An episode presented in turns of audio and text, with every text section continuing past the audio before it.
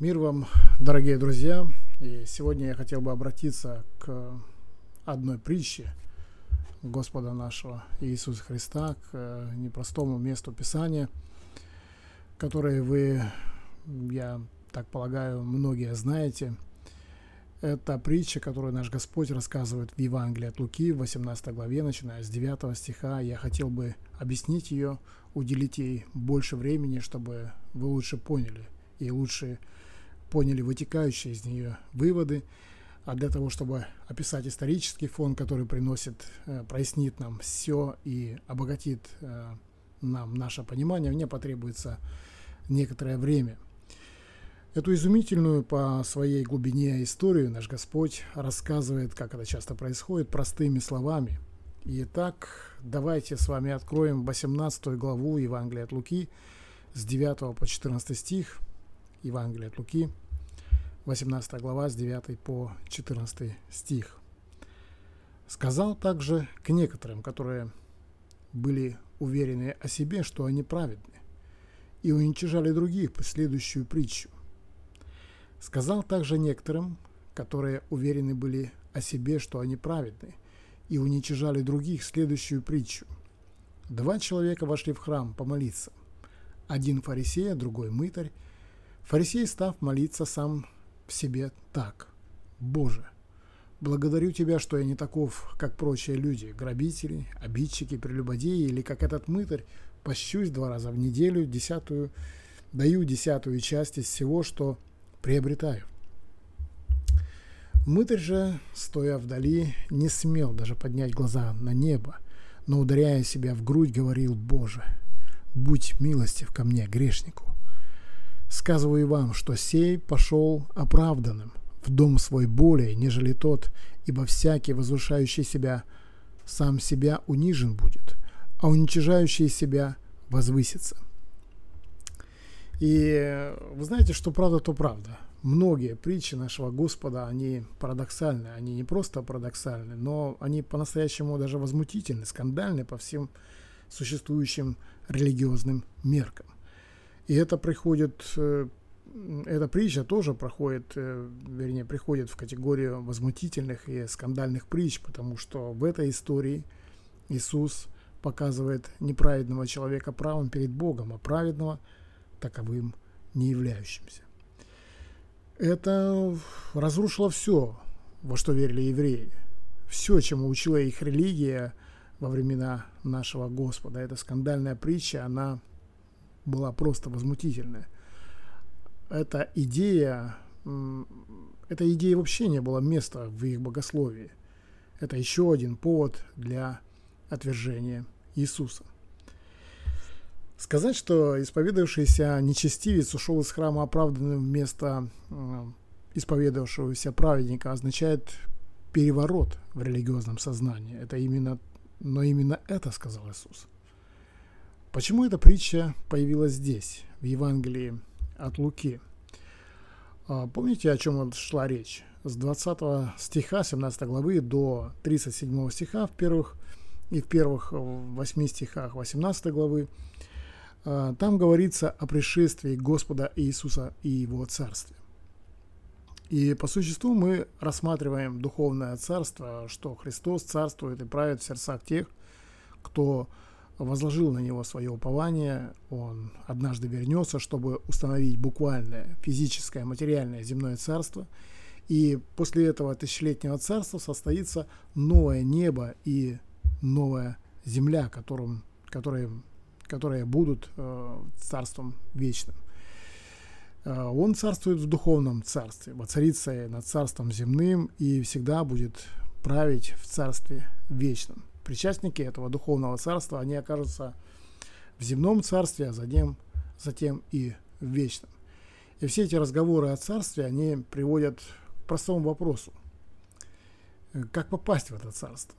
Как человеку оправдаться перед Богом, как примириться с Богом? Это очень серьезный вопрос, и на него Господь отвечает в своей притче. Как человек оправдывается перед Богом?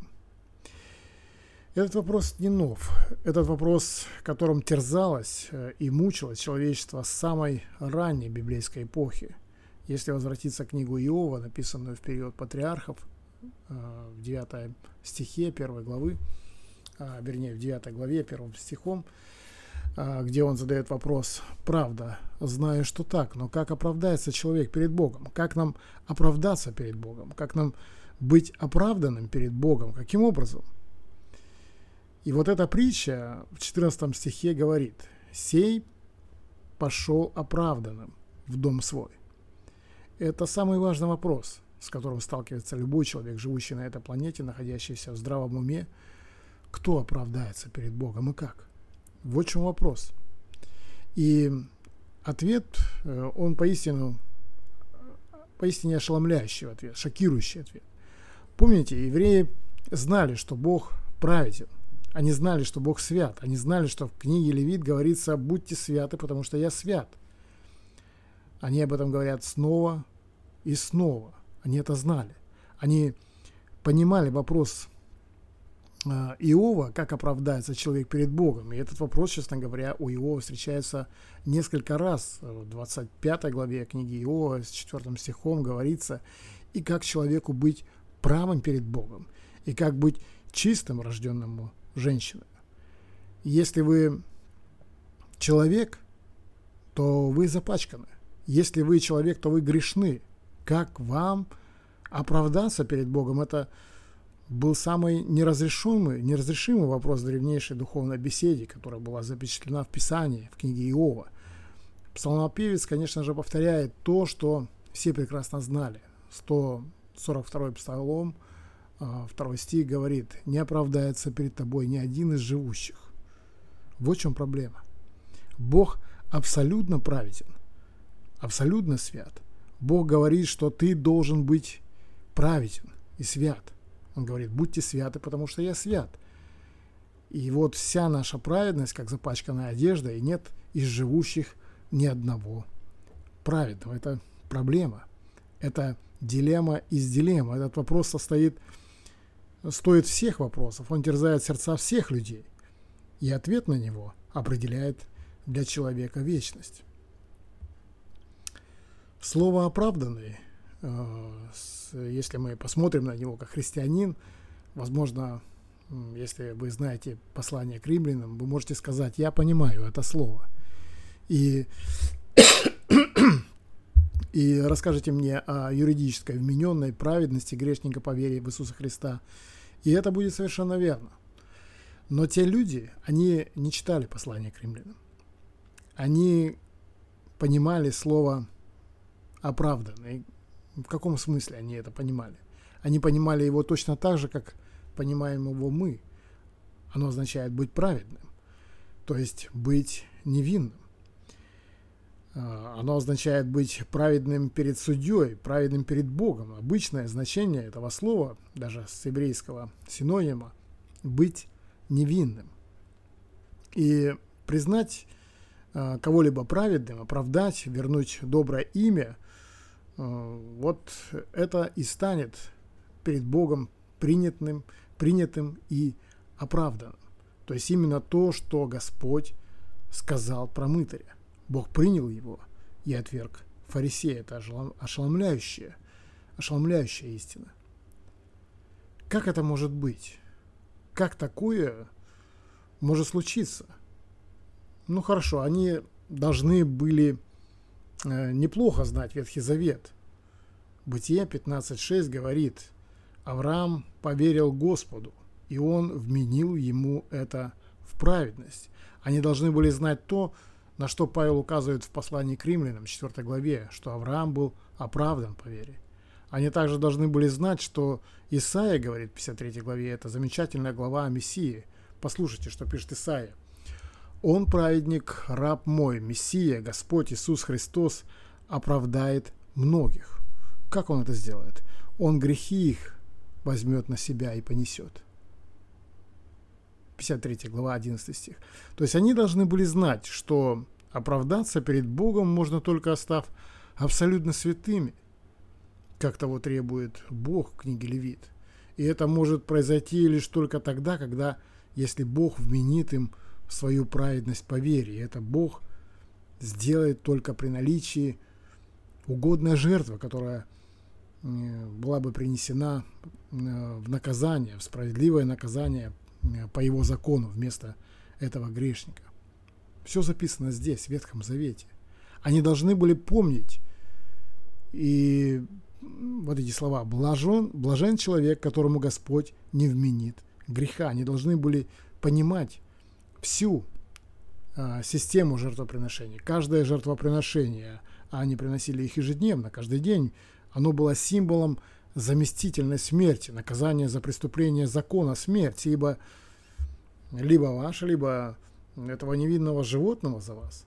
И все жертвоприношения, они указывали на совершенного Агнца Божьего, который возьмет на себя грехи мира. Все это есть в Ветхом Завете. У них были все необходимые составляющие. Они знали, они осознавали свою нужду быть оправданным перед Богом. Но как? Ко времени явления Иисуса они все потеряли. Они даже не понимали, что Мессия должен был страдать и умереть. Они утеряли целостный взгляд на всю систему жертвоприношения. Они вообще не понимали 53 главу Исаии. Они решили, как рассудил и весь мир, достичь Бога, став хорошими людьми. Вот как можно это сделать. Ублажая Бога, удовлетворяя Бога, может достичь примирения с Ним, войти в Его Царство, наследовать небеса, став хорошими и в высокой степени религиозными. Нет более важного вопроса для человека, чем, это, чем этот. Как мне примириться с Богом? Как мне стать праведным перед Богом? Как я могу быть угодным Богу?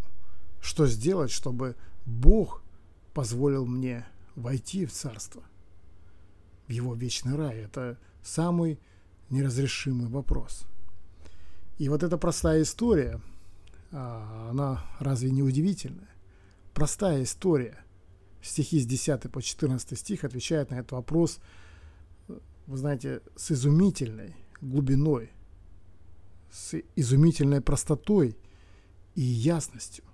Можно подумать, что такой вопрос привел бы к самой запутанной, к самой сложной, долгой дискуссии о богословии и религии. Кто-нибудь скажет, конечно, ты говоришь о том, как достичь Бога, как оправдаться перед Богом, как попасть в рай – а существует много ответов на этот вопрос. Мы должны исследовать все религии на Земле, чтобы охватить все.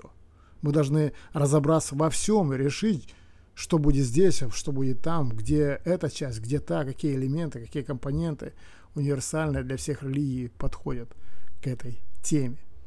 Но для того, чтобы лучше понять это, я покажу вам установленный Новым Заветом стандарт, которого требует Бог Просто послушайте слова Иисуса из Евангелия от Матфея 5:48. Вот они. Итак, будьте совершенны, как совершен Отец ваш Небесный. Иисус повторяет книгу Левит. Будьте святы, потому что я свят. Таков, как, каков а, божественный стандарт? Абсолютное совершенство. Библия говорит, что приступив закон, в чем-нибудь одном вы нарушите все – и Иисус идет даже дальше, говоря, должно быть послушным не только внешнему закону, но это также включает в себя и намерение сердечное. Так что если вы испытываете вожделение, то вы нарушаете закон о прелюбодеянии. Если вы ненавидите, то вы приступаете закон об убийстве и так далее. Вы должны быть совершенны, как Бог. Это абсолютная святость. А если же такой стандарт – то есть ли для кого надежда? Именно этот вопрос был в умах учеников в Евангелии от Матфея, 19 главе, где молодой, богатый человек приходит к Иисусу. Иисус говорит ему, что он должен соблюсти закон. А молодой человек отвечает, о, я все это исполнил. Я соблюдаю закон от юности. Все это я исполнил. И он уходит после разговора с Иисусом, который начался с вопроса, что делать мне, чтобы иметь жизнь вечную? И он уходит без вечной жизни, он уходит после разговора, потому что думает, что совершенен. Он ничего не знал о стандарте. Ученики, наблюдавшие за этим разговором, они были также под впечатлением от этого парня. Они были им впечатлены, они были, вероятно, э, удивлены. Наверное, скорее всего, этот э, молодой человек был фарисеем, потому что он был э, начальником синагоги. И реакция учеников такова, кто же может спастись? Если щепетильный фарисей, который был выбран начальником синагоги, не был в царстве, то тогда кто же может спастись? А Иисус отвечает, говоря, человеком это невозможно. Невозможно. Но Богу другое дело. Все возможно. Теперь, теперь мы будем ее разбирать, эту притчу. Первое, что я хотел бы сказать, это было сказано широкой аудитории. Я хотел бы, чтобы вы поняли, что аудитория была очень широка, поскольку включала в себя всех, то есть всех тех, кто не был в истинной вере. Аудитория, к которой была обращена притча, она очень широка. Девятый стих говорит, «Сказал также некоторым, которые уверены были о себе, что они праведны, и уничтожили других. Так что мы сразу же видим, кому она адресована. Он рассказывает притчу, и вот как она начинается, здесь нет указателя времени, нет переходного предложения, так что мы точно не знаем, рассказал ли, рассказывал ли Иисус эту притчу в той ситуации или нет. Но он говорил о царстве. Может быть, да, может быть, нет, но определенно это богодухновенный текст Луки. Это правильная тема, потому что мы только что говорили о царстве. И Господь грядет, и вы должны были бы быть готовы к Его пришествию. И когда Он придет, произойдет разделение и э, погибель нечестивых, и везде будут лежать трупы этих людей. Нам нужно быть готовыми к пришествию царя. Нам нужно быть в его царстве. И тут возникает вопрос, как человеку попасть в это царство? Кто будет в царстве? И почему. Так что притча, она соответствует течению мысли. Его слушатели – это некоторые. Некоторые – это буквально все те, кто, э, кто не был. То есть по-гречески «все бы кто ни был» – это очень э, широкая аудитория. Каждый, всякий, кто уверен в себе, что он праведен. Это все те, кто хоть немного надеется, что на него – попадет благодаря добрым делам, на небо попадет э, благодаря добрым делам, религиозным или нравственным критериям. Но в частности, что Господь имел в виду? Кто в Израиле был настоящим лидером этой религии упования на себя и на собственную праведность? Конечно же, фарисеи, книжники. Давайте вернемся с вами в 16 главу, 14 стих, э, где говорится «фарисеи, говорит Иисус. То есть сначала это говорит Лука. Фарисеи, которые были сребролюбивы, они слышали все эти вещи и насмехались над ним. И он сказал им, далее слова Иисуса, вы выказываете себя праведниками перед людьми. Вы стараетесь выглядеть праведными в глазах людей, но Бог знает сердца ваши, ибо что высоко у людей, то мерзость перед Богом. Итак, фарисеи были главными устроителями системы самооправдания, доминирующей в Израиле. Они имели огромное влияние в массах, потому что имели влияние в местных синагогах, э, везде, которые, по сути, управлялись и богословием, а иногда и тамошними фарисеями. Так что люди знали и были уверены в себе, что стать праведным, это значит обрести место в Царстве Божьем и попасть куда-нибудь на небеса. И характерный признак этой системы – уверенность в том, что можно достичь праведности своими силами и своими делами. Также, как же, скажите мне на милость, они могли дойти до этого, имея Ветхий Завет? Что они сделали с сердцем, которое лукаво более всего и крайне испорчено. Куда они подевали дела, которые не более испачканной одежды. Что они сделали с этим фактом? С Псалом 42.2. Что никто не оправдается перед Богом. Что они сделали со всем этим? Знаете, легко отодвинули, они все это легко отодвинули в сторону своей греховной гордыни и положили, положились на свою праведность. это воистину фарисеи, это люди, которые следовали за фарисеями. Но это также все те люди во времена, которые сейчас существуют. Есть и такие люди, которые придумывают разные виды своего подхода к Богу. Они верят, что могут жить вечно, угодной Богу, что они каким-то образом довольно хороши, чтобы быть принятым Богом в Его Царство, Его благоволение и на Его небеса. Это все уповающие на религию человеческих достижений. В основном такие люди этого мира, они так и думают. Выйдите на улицу к людям, которые снуют туда-сюда, и начните разговор с любым и спросите его, как ты попадешь в рай. Как тебе примириться с Богом? Как ты угодишь Богу? Как ты попадешь в Царствие Божие? И теперь эта ложь доминирует. И как вы знаете, в мире это самая распространенная, самая мерзкая ложь в мире. Что вы можете стать достойным небес, если будете достаточно нравственным или достаточно религиозным. Но однако помните, что стандарт – абсолютное совершенство. Будьте святы, ибо я свят. Вы должны быть хороши так же, как Бог, а Бог – это олицетворение добра в совершенстве, в вечности. Но люди, слушавшие Иисуса в тот день, были были поглощены э, религиозной системой самооправдания фарисеев. Это то, что являло, заявляли о себе фарисеи. Это то, чему они учили, они защищали это. И это то, на что люди попались.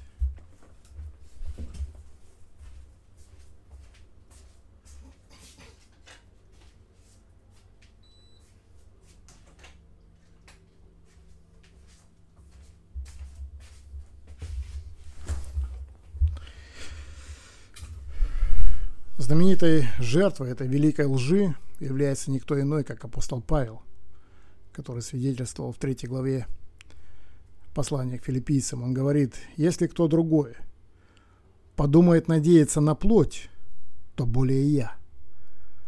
Желаете поговорить о достижениях плоти? О том, насколько хорош человек может быть сам по себе? Тогда послушайте.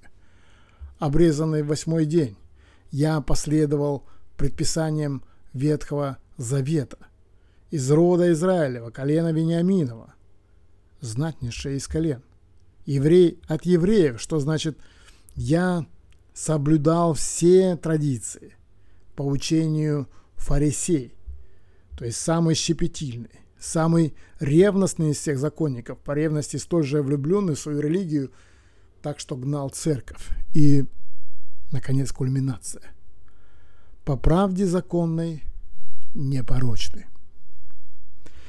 То есть не было никого из знавших меня со стороны, кто мог бы указать мне на то, что в моей жизни что-то было видимым нарушением закона. Я следовал убеждениям, я придерживался правил. Он так жил, будучи уверен в себе, что может быть праведным. Они постились постоянно, мы это видим. Они молились, они жили в воздержании, они давали десятину, они заучивали Писание, изобретали законы, чтобы их соблюдать. Все, что угодно, чтобы создать видимость святости. И несмотря на это, первую великую проповедь Нового Завета и в каком-то смысле великую проповедь Евангелия, Нагорную проповедь Иисус начинает так. Евангелие от Матфея, 5, 5 глава, 20 стих. «Если праведность ваша не превзойдет праведности книжников и фарисеев, то вы не войдете в Царство Небесное. Вы не будете в нем духовно, не будете там тысячу лет, а также не будете там вечно, если у вас не будет праведности – превосходящей праведность книжников и фарисеев. Никто не мог этого понять, О чем ты? Они были олицетворением человеческой праведности. Может ли кто-нибудь это превзойти? В 16 столетии в Германии жил монах, которого звали Мартин Люзер.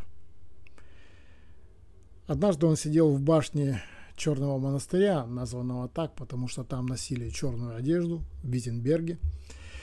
Он размышлял о совершенной Божьей праведности. Он был самым дотошным монахом.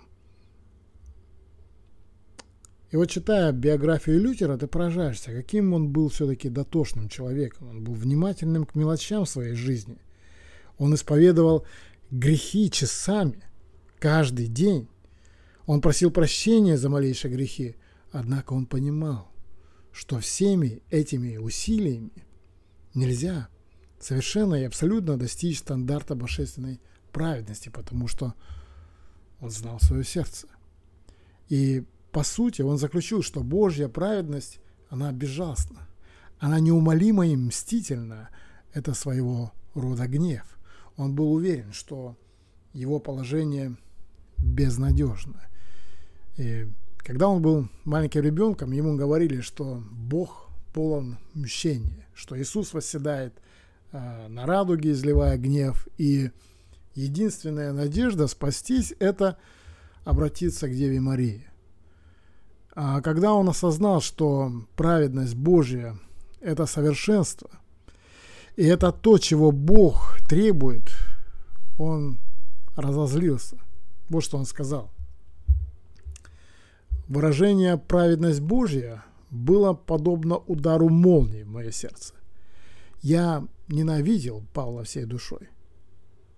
Он ненавидел Павла, поскольку Павел написал к римлянам о праведности Божией. Лишь, пишет он, когда я прочитал слова «праведный верою жив будет», только тогда я нашел освобождение. Ему еще помогло чтение Августина. Он продолжил. Когда понял я, что праведность Божья – это Его милость, и что Он делает нас праведными по милости, это стало тем лекарством, предложенным мне в моей болезни. Фарисеи так и не сделали подобного открытия.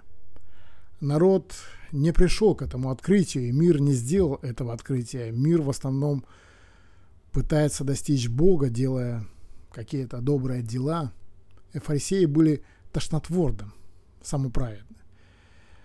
Они были отвратительно самоправедны.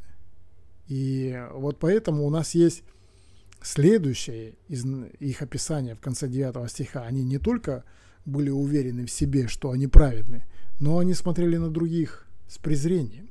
Они смотрели на других с очень большим презрением.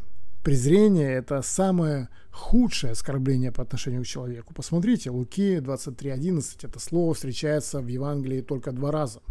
Здесь, в 18 главе, и еще один раз в 23 главе 11 стих. Там написано, «Но Ирод со своими воинами, уничижив его и насмеявшись над ним, одел его в светлую одежду и отослал обратно к Пилату. Оскорбление, высмеивание, издевательство, сарказм – это самая низкая и самая язвительная форма насмешек. Фарисеи поступили именно так. Они смотрели на тех, кто ниже их, кто вне их общества с презрением. Это слово, я думаю, достаточно интересно для анализа.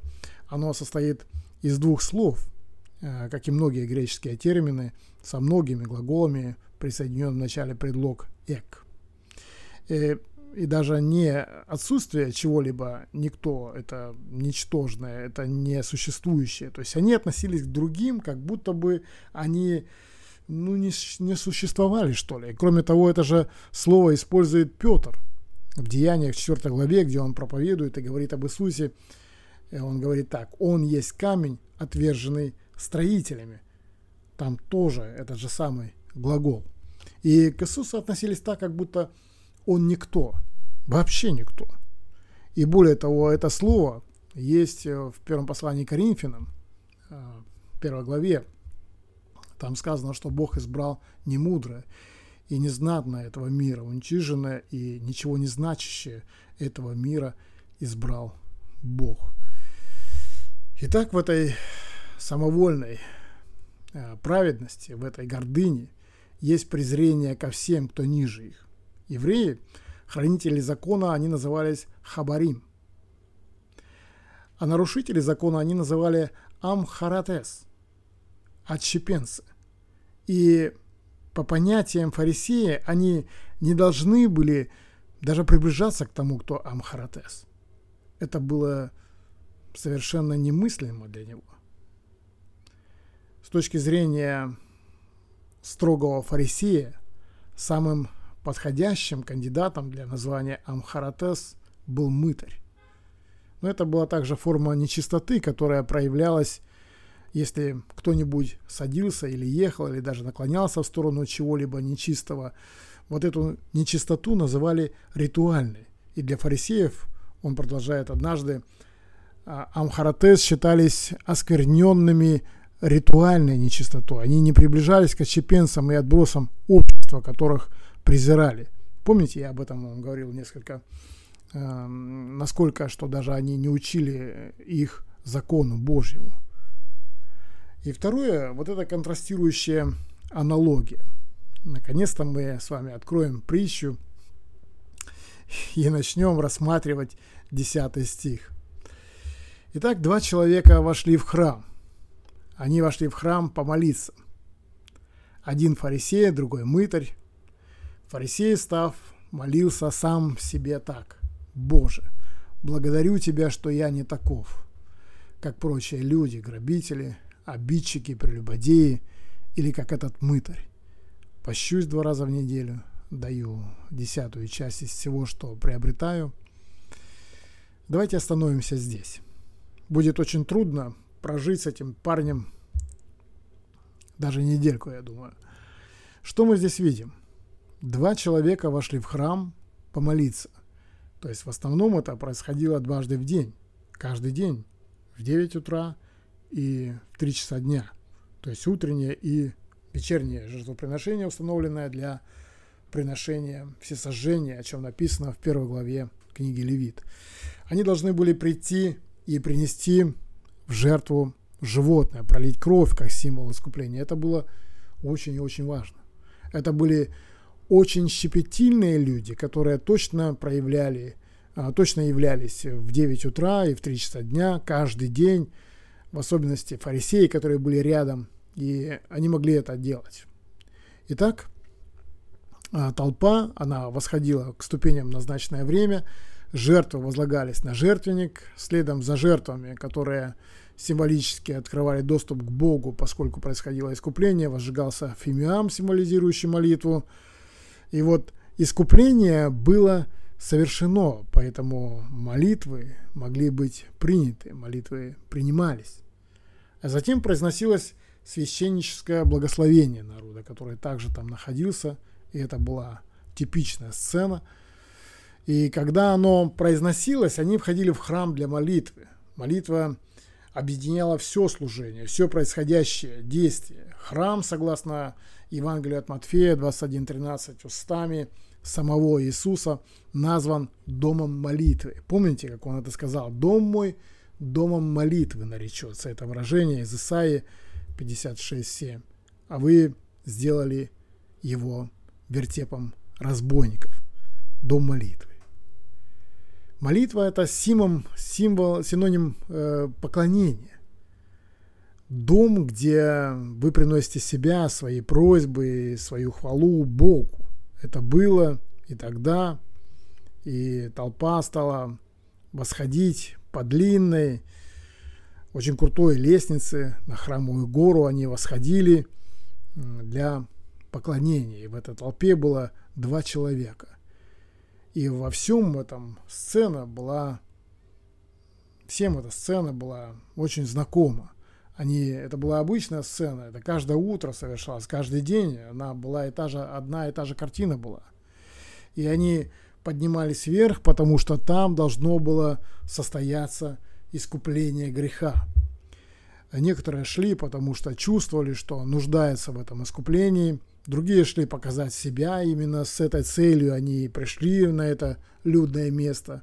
И вот наступил момент, когда все собрались вокруг жертвенника, когда на нем сжигалась жертва, и после чего сжигался фимиам, а затем люди молились. Фарисеи, которых мы знаем, нам нечего больше сказать об этих людях, вы уже знаете все, они самоправедные, саморекламируемые, самодовольные разработчики, защитники религии, человеческих достижений и мытарь. Мытарь тоже нам знаком.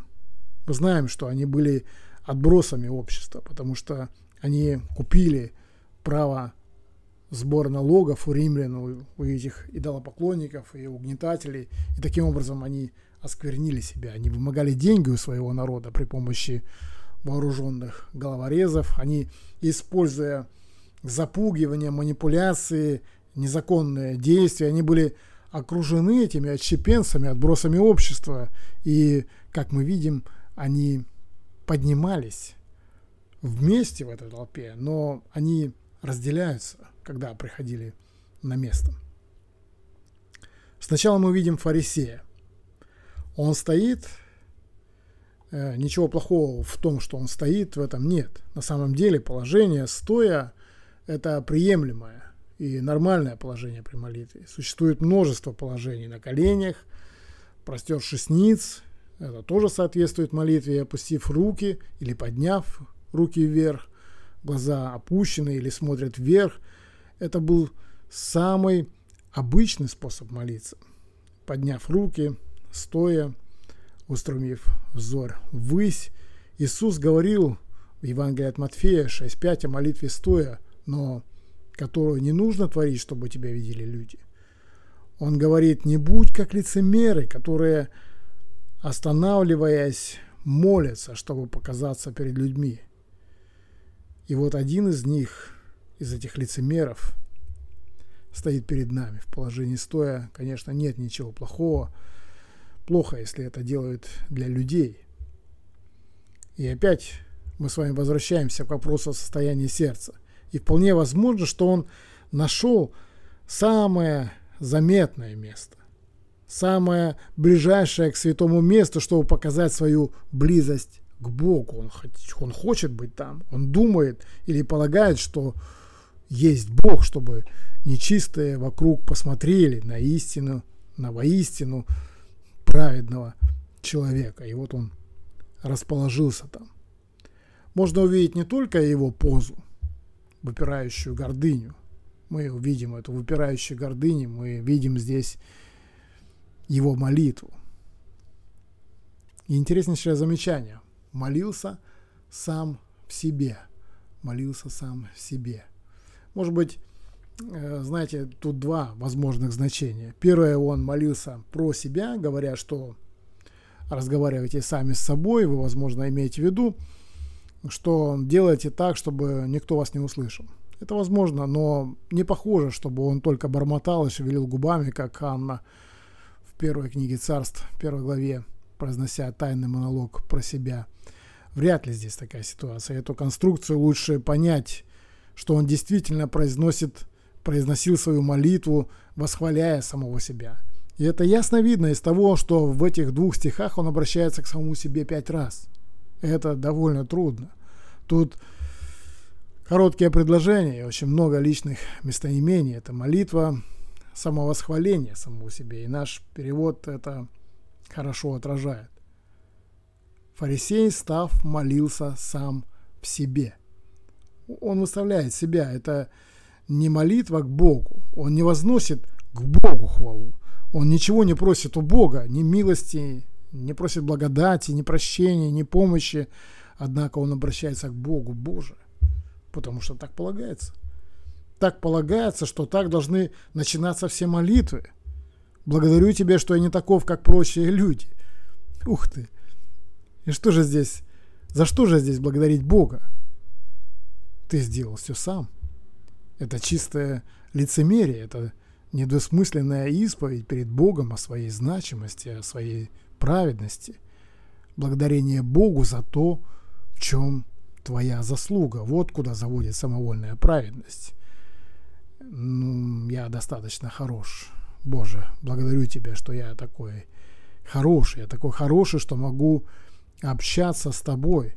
Я так хорош, что могу быть здесь, в Твоем храме.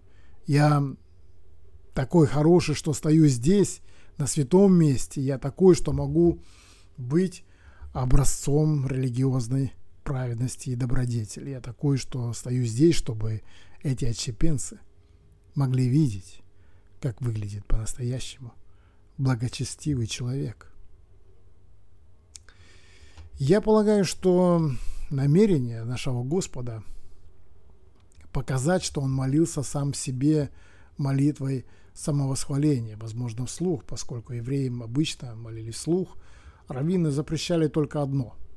Человек а, должен молиться вслух, но не должен кричать. То есть имеется интересная факта еврейская история, о котором а, как раввины укоряли людей, которые не старались прекращать других в молитве. Но и на самом деле а, вот этот фарисей, он устроил представление.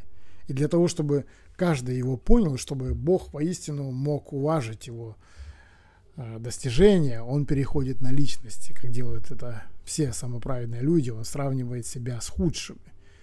И он говорит, я не таков, как прочие люди, грабители, обидчики, мошенники, плуты, распутники, я не таков. И, кстати, все эти категории людей, которые ассоциируются с мытарями, мытари, падшие грешники, блудницы, которые были отбросами общества. И так он сравнивает себя с теми, кого презирает, с худшими из тех, кого он презирает. Все те грехи связаны с мытарями и их сообщниками. И в тот момент он видит хороший образец именно такого человека, каким он не является. И он говорит, или как этот мытарь. Вот такая отвратительная самоправедность. Он, молится, он молится самому себе, э, выставляя себя перед людьми, думая, что Бог тоже находится под впечатлением и ничего не просит у Бога, ничего не ищет у Бога, ни в чем не нуждается. Он просто хочет, чтобы люди услышали, как выглядит действительно праведный человек. Он обязан держаться на некотором расстоянии, чуть коснувшись любого Армхаратас, он сделается нечистым. И для фарисеев физическая изоляция была предписанием. Они стояли в стороне от других, когда собирались вокруг алтаря, они сторонились общества, людей все время. Они никогда не обедали и не ужинали у себя дома с кем-то, кроме фарисеев, за исключением, когда они приглашали к себе людей, чтобы вот, уловить Иисуса. И, кстати, согласно, согласно Мишне, иудейскому закону, когда воскурялся Фимиан, после утреннего и вечернего жертвоприношения приносились молитвы. И когда они начинались, согласно Мишне, там была группа евреев, которые должны были перед началом молитвы отыскивать нечестивых людей в толпе и выводить их вон через восточные ворота, то есть выгонять всех нечистых вон. И, возможно, фарисей, подобный этому, Э, он удивился, как это мытарь мог даже появиться в поле его зрения, ведь его должны были вывести через восточные ворота. Но его молитва, она не заканчивается словами о том, кем он не является. Он хочет, чтобы вы знали. И Бог знал, и все знали, кем он является. Он не просто не безнравственен, он очень религиозен, он говорит о двух сторонах, он морален, он религиозен. А насколько он религиозен? Пощусь два раза в неделю. Впечатляет, да? Кстати, Ветхий Завет предписывал поститься всего лишь раз, в день искупления. Приготовление ко дню искупления в Левитах 16.31 призывает к посту. То есть других обязательных постов э, попросту нет. Были времена скорби, были времена раскаяния, времена стенания, когда народ постился. И это было то, что они сами назначали. Вот это существовало только вот один предписанный пост. Но, как я сказал, такие самозванные, самоправедные, самопоказные законники, они любят изобретать ритуалы, они любят изобретать обряды, как и все лжерелигии. Они становятся все замысловатее, все, все более и более символическими, прямо пропорционально отсутствию истины и реальности. Так что они разработали схему постов по понедельникам и четвергам. Понедельник и четверг. Почему понедельник и четверг? Потому что это были э, рыночные дни. Народу было больше, так что можно было э, войти в большую толпу и высыпать горсть пепла себе на голову, выглядеть печальным и постящимся, создать имитацию духовности. Так почему все-таки понедельник и четверг? Некоторые авторы писали, потому что в понедельник, согласно некоторым раввинам, Моисей зашел на гору Синай, и спустя 40 дней в четверг он спустился. Так что понедельник и четверг. А другие раввины полагают, что следующее объяснение – потому что понедельник и четверг, они, ну, как бы равно удалены от субботы, отстоят друг от друга, насколько возможно, далеко. Так что все эти запутанные и мудреные штучки они выдумали, чтобы сделать прекрасное шоу в плоти. Вот о чем говорит Павел в послании Галатам 6.12, и там упоминается пост. Иисус осуждал это. Помните, в 6 главе на горной проповеди он говорил – не поститесь, как лицемеры, в людных местах, на углах, привлекая к себе внимание. Здесь речь идет как раз об этом. Люди надевают на себя э, показную духовность посредством э, такой ритуально-обрядовой формы, посредством одежды, облачения, э, ну, того, что они, как они одеваются, как будто это признак какой-то истинной святости. И затем он говорит, даю десятую часть из всего, что приобретаю. Прямо как добрый баптист. А на самом деле нет. Даю десятую часть из всего, что приобретаю. В Ветхом Завете есть установление десятине. 10% от, от доходов идет на поддержку а, национального теократического правительства. Еще 10% а, это на национальные праздники и э, пиры по святым дням. И еще 10% раз в три года для бедных. То есть э, это все вместе, если посчитать, 3,3% годовых. То есть это всего налог был э, чуть больше 23% в год.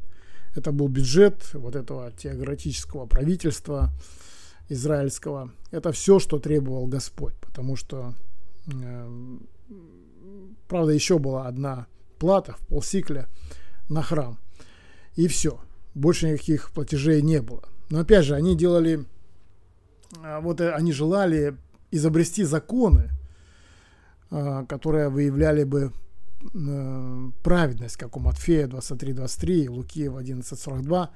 А, думают, тут тоже говорится, что они давали десятины смяты, аниса и тмина, то есть это маленькие пряности. Они давали десятину с малюсеньких семян и листочков пряности для демонстрации своего достоинства, своей святости и соблюдения закона. Они были выше закона. И вот одна фарисейская молитва, датируемая временами Иисуса, она гласит так. «Благодарю тебя, Иегова, мой Бог, что ты дал мне жребий с теми, кто сидит в доме познания, а не с теми, кто сидит на углах улиц. Я рано встаю, как они. Я рано встаю, чтобы изучить слова Торы, а они рано встают, чтобы уделять внимание вещам незначительным. Я изнуряю себя, как и они, но я изнуряю себя с пользой, а они изнуряют себя, не приобретая ничего полезного. Я бегу, как и они бегут, но я бегу к жизни грядущего века, а они бегут к гибельной яме.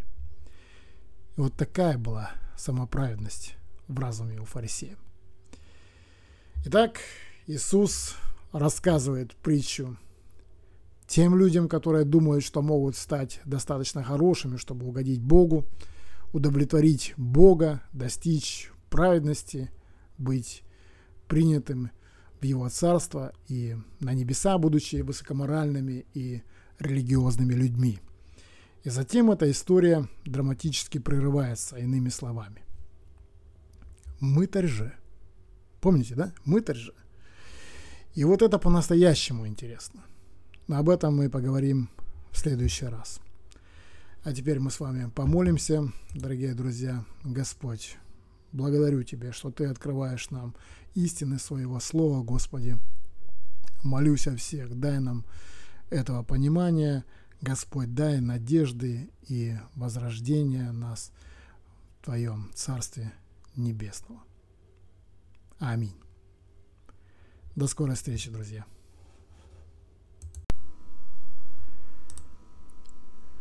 Здравствуйте, дорогие друзья. Мир вам.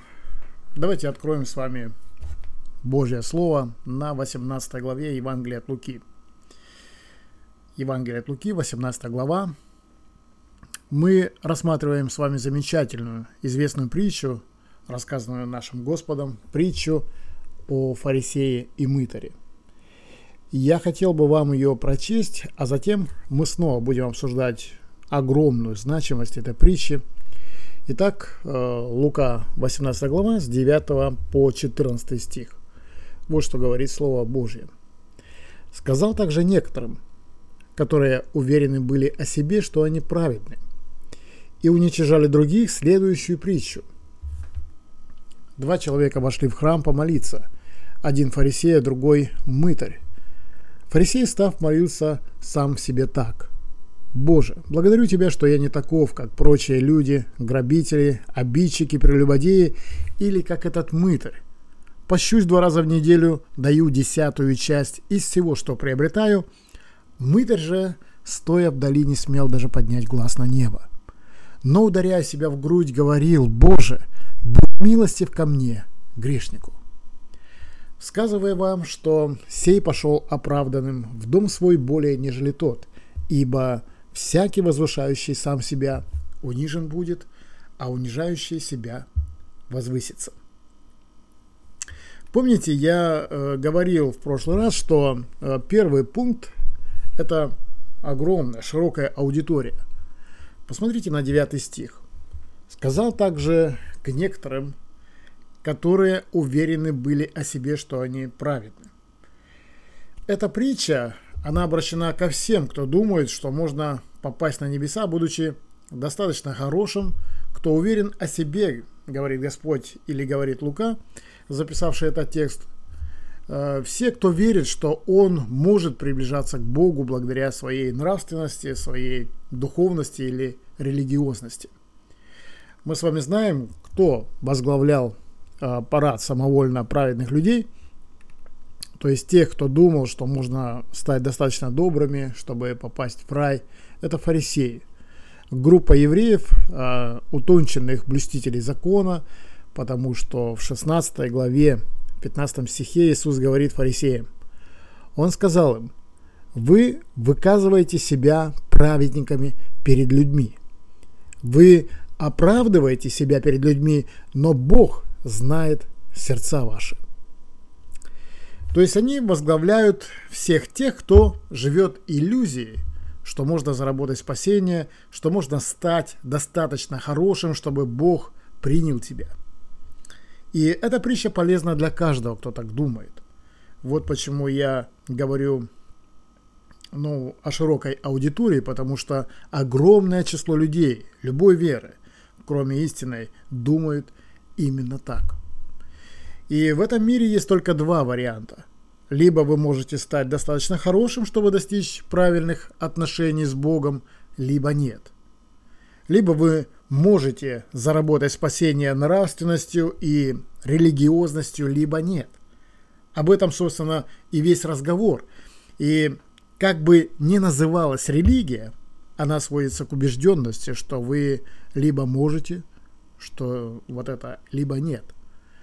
Истинная религия религия Писания, истинный путь спасения говорит, что невозможно своими силами, собственной праведностью, собственной нравственностью, своей религиозностью или духовностью угодить Богу. А это значит заработать Его благоволение. Любая другая религиозная система в этом мире – это система человеческих достижений, в той или иной степени подразумевающая, что вы можете сделать что-нибудь, чтобы достигнуть ну, правильных отношений с Богом. Вспомните разговор, эм, вспомните, разговор идет о Царстве Божьем. Это было основной темой учения и проповеди Иисуса в течение его служения и даже, его, даже после его воскресения. 40 дней он учил о Царстве Божьем, а в частности, начиная с 17 главы 20 стиха, он говорит о своем Царстве, о его духовном аспекте и о его будущем, материальном и вечном аспектах. Мы с вами показали, что у Царства Божьего есть три аспекта. Первый – это духовный, Царство Божье внутри вас есть. Второй – тысячелетний или земной, когда Иисус придет, чтобы установить свое царство непосредственно на земле. Ну а третий – это вечный, вечное небо, вечное новое небо и новая земля. Это последняя форма царства, э, где дух спасения, которым Бог Э, правит э, искупленными людьми. Он говорил о царстве. И если рассмотреть слово «оправданные», то оно означает почитающийся праведным, то есть правым. А, а, оно означает ну, такой провозглашенный невиновным, прощенным, освобожденным, не имеющим никаких обвинений. Это нужно каждому, чтобы войти в Царство Божье. Нам нужно быть как раз такими людьми, освобожденными. Нам нужно быть прощенными, нам нужно быть очищенными. Нам нужно, чтобы нас обвини, а, а, обвини, э, объявили невиновными. И человеческая религия говорит, что можно достичь этого самостоятельно. Но описание говорит, что это абсолютно невозможно. Мысль тут проста. Я повторюсь, либо вы можете, либо не можете – и если вы думаете, что можете, независимо от того, какой вы веры, вы идете э, по встречной полосе реальности. То есть все начинается с понимания того, чего требует Бог. Если мы обратимся с вами назад в книгу Левит, э, вы можете услышать, что Господь говорит, будьте святы, потому что я свят. Будьте святы, потому что я свят. Будьте святы, ибо я Господь, Бог ваш свят. То есть Господь устанавливает стандарт абсолютной святости. Никто не может соответствовать этому стандарту. И Иисус повторяет это в Новом Завете от Евангелия от Матфея в 5 главе 48 стих и говорит так. «Итак, будьте совершенны, как совершен Отец ваш Небесный». То есть Божье требование – это совершенство. И хотя фарисеи были достаточно хорошими – ну, вы даже сказать, можно настолько хорошими, э, насколько может хорошим быть человек. То есть они были полубиблейскими в своей религии, они были настолько близки к истине, насколько это возможно. И Иисус также говорит им в Евангелии от Матфея в 5 главе 20 стих. «Если праведность ваша не превзойдет праведности книжников и фарисеев, то вы не войдете в Царство Небесное». Понять, что это значит, это понять суть дела. Вы должны быть так хороши, как Бог, так святы, как Бог, так праведны, как Бог. И вы либо можете достичь этого, либо нет. Писание ясно говорит, что нет. Это невозможно.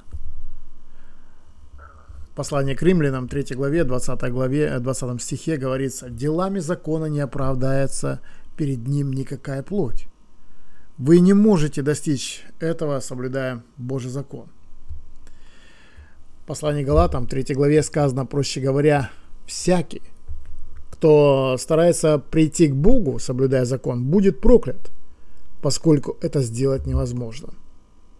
Послание Якова 22.10 говорится, кто согрешит в одном чем-нибудь, тот становится виновным во всем. То есть нельзя прийти к Богу благодаря э, нравственности или благодаря соблюдению закона, религиозным усилиям. Это основная тема притчи. Эта притча, рассказанная нашим Господом, имеет решающее значение. Первый пункт – это широкая аудитория. Она означает, что эта притча адресована всем, кто думает, что он может заработать спасение, или она может заработать спасение, или сделать некий личный вклад своей нравственностью, духовностью, соблюдением закона или религиозных обрядов. Давайте перейдем от широкой аудитории к контрастирующей аналогии 10 стихе. Это перенесет нас прямо в рассказ – два человека вошли в храм помолиться. Один фарисей, а другой мытарь. Два раза в день жители Иерусалима поднимались по ступенькам с южной стороны храма, куда и сегодня можно прийти и взобраться по тем же самым ступеням. Они вели на храмовую гору. Это происходило в 10 часов утра и в 3 часа дня, когда совершалось утреннее и вечернее жертвоприношение, Бог заповедал в 28 главе книги чисел совершать утреннее и вечернее жертвоприношение. И при этом приносилась жертва всесожжения, как сказано э, в Левит 1 э, главе. То есть приношение за грех и искупление грехов народа. И именно тогда происходило и священническое богослужение. Сжигался фимиам, символизирующий молитву к Богу. Этот ритуал, ритуал сопровождался и другими компонентами и элементами. Итак, в 9 часов утра или в 3 часа дня, как правило, днем, ну, она лучше посещалась, чем утренняя, я понимаю, вот, э, во время одного из этих утренних или вечерних жертвоприношений толпа поднималась в храм. И в этой толпе было два человека – один из них был фарисей, другой мытарь. Они шли помолиться. А молиться это просто синоним к поклониться. То есть они поднимались, чтобы выразить свое благоговение и почтение Богу. Они поднимались туда, а, потому что знали, что там будет э, совершенно э, совершено жертвоприношение, и они хотели, чтобы это жертвоприношение распространялось и на них. То есть они хотели, чтобы э, благословение этого искупления пали на них. Они также стремились туда, чтобы присоединиться к символическому воскурению Фимиама, Фимиама ведь э, после жертвоприношения воскурялся э, вот этот самый Фимиам. Можно сказать, что так как грех покрыт, то может быть вознесена и молитва к Богу. Они шли помолиться, чтобы получить благословение от участия в этом обряде. Эм, не могло быть более разных людей. Они полярно противоположны. Фарисей самый, самый религиозный, самый уважаемый, самый почтенный и благочестивый человек. Ну а мытарь – это самый ненавистный, самый презренный, тот, к которому относились с крайним пренебрежением. Первый фарисей почитал себя праведным человеком, а другой, мытарь, а, почитал себя неправедным человеком. Мы уже а, встречались с первым, а, с фарисеем в 11 стихе. Но давайте вернемся вкратце и рассмотрим.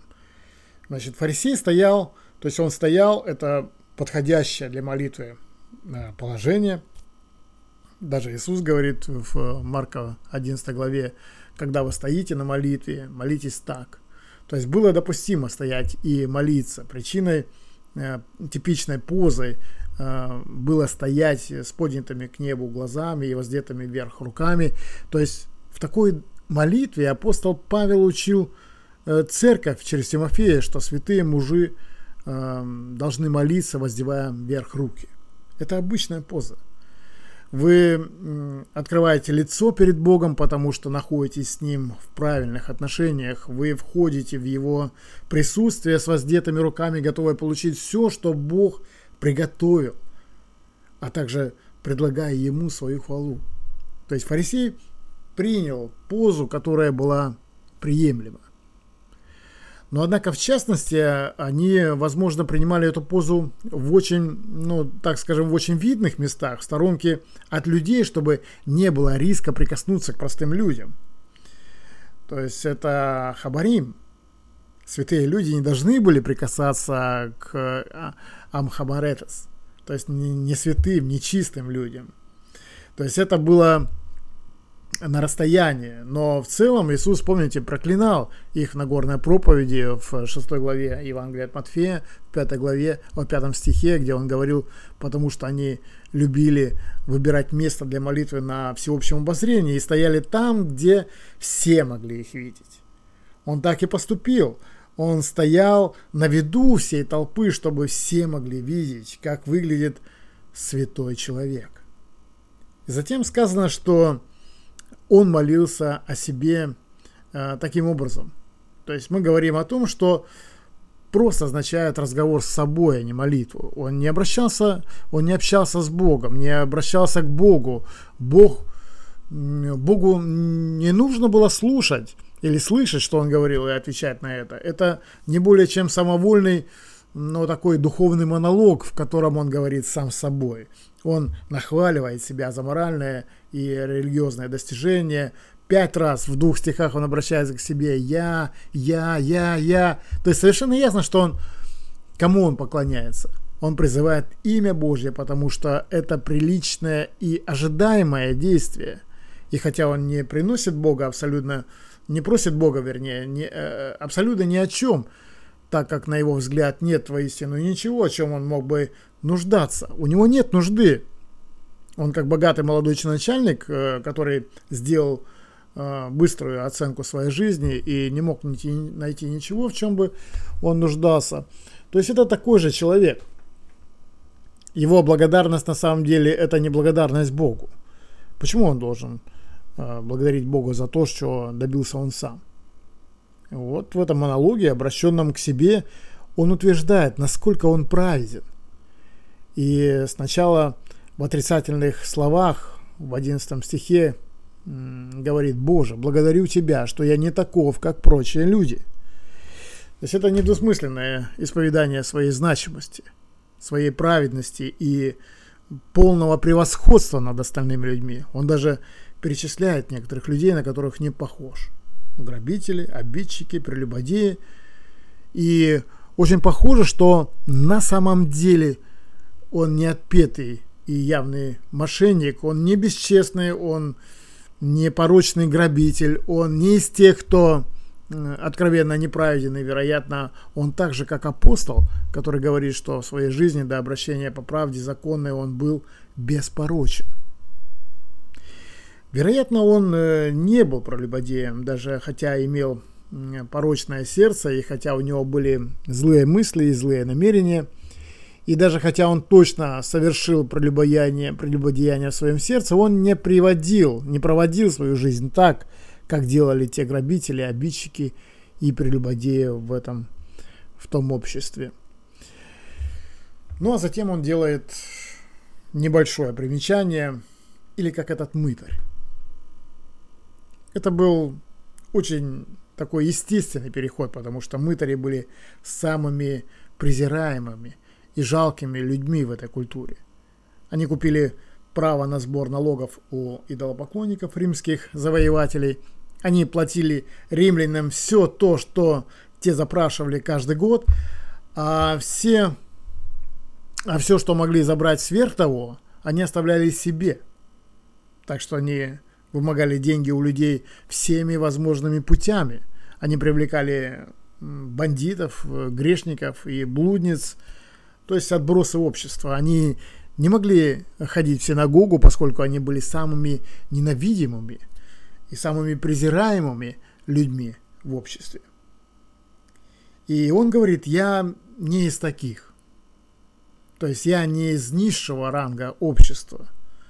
Итак, используя вот эту отрицательную иллюстрацию, он показывает, на кого он э, не похож.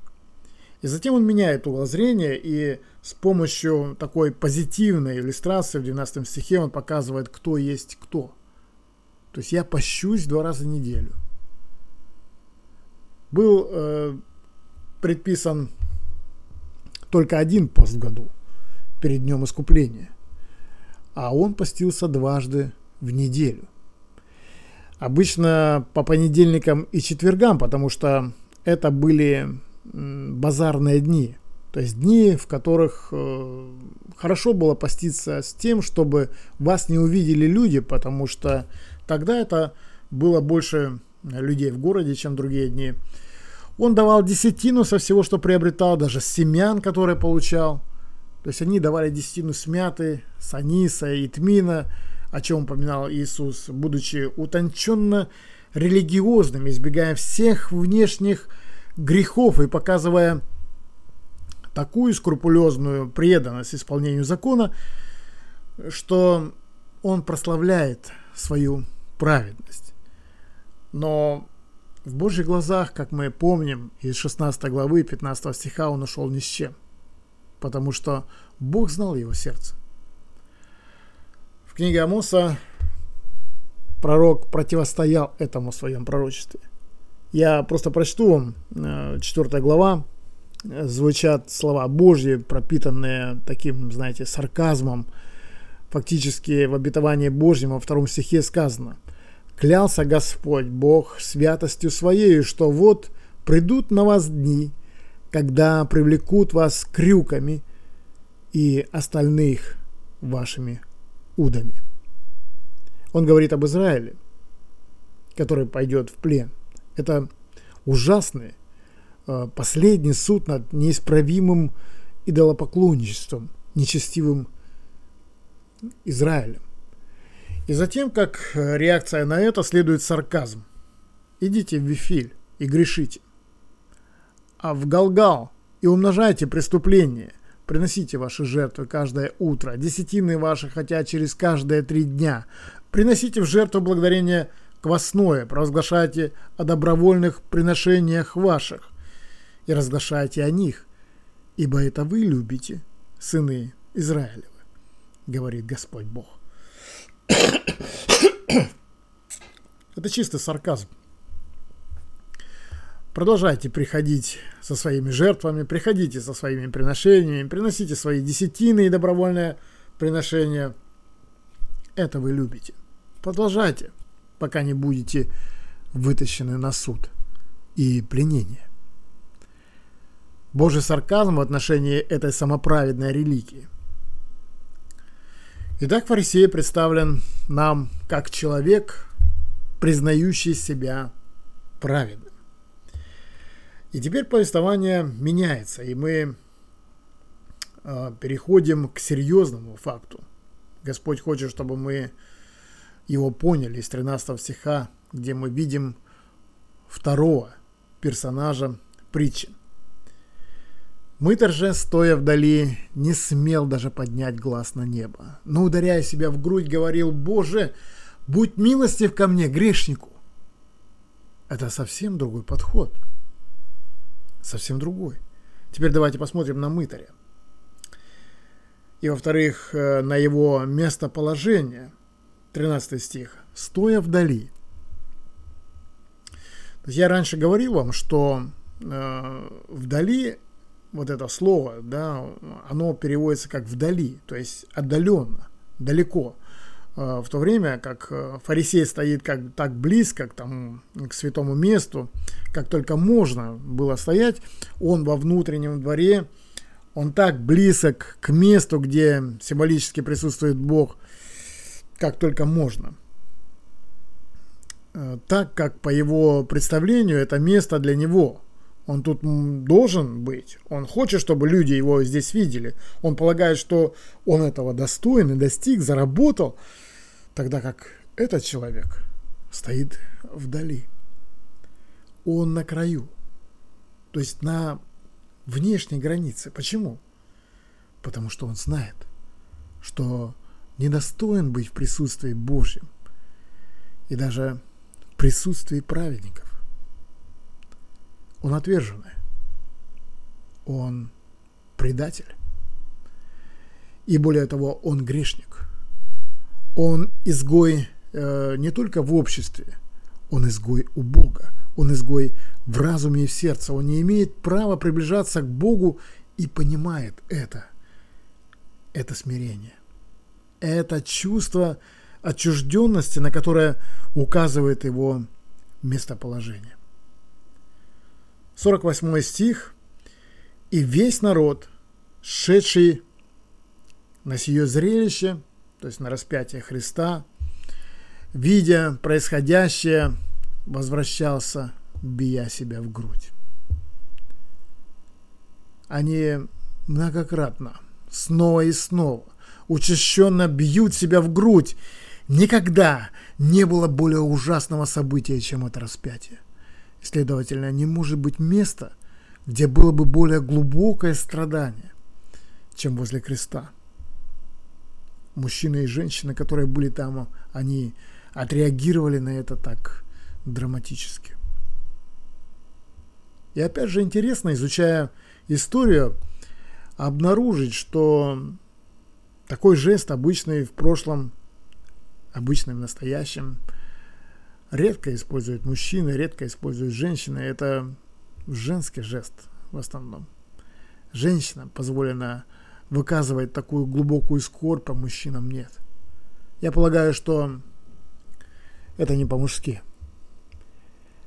Один автор говорит, после 20 лет наблюдений я обнаружил только один случай на Ближнем Востоке, когда мужчины обычно бьют себя в грудь. Это во время Ашура, ритуала у мусульман-шиитов. Вот этот ритуал – воспоминание об убийстве Хусейна, сына Али, сына Мухаммеда. И вот постанавливая сцену убийства, они делают это очень драматически. Мужчины ранят свои выбритые головы ножами и бритами, бритвами, демонстрируя вот сильное такое страдание, пишет автор, в воспоминании этого события. То есть во время этого ритуала мужчины обычно бьют себя в грудь. И этот автор говорит, мужчины, женщины, вернее, обычно бьют себя в грудь на похоронах, но мужчины нет. Для мужчин этот жест крайне печален – и сострадания, которым почти никогда не пользуются. И неудивительно, что во всей библейской литературе мы находим, что этот жест упоминается лишь в связи с этой притчей и распятием. Затем он заканчивает абзац, говоря, это показывает значимость Голгофы, которая побудила ближневосточных мужчин использовать этот вот жест.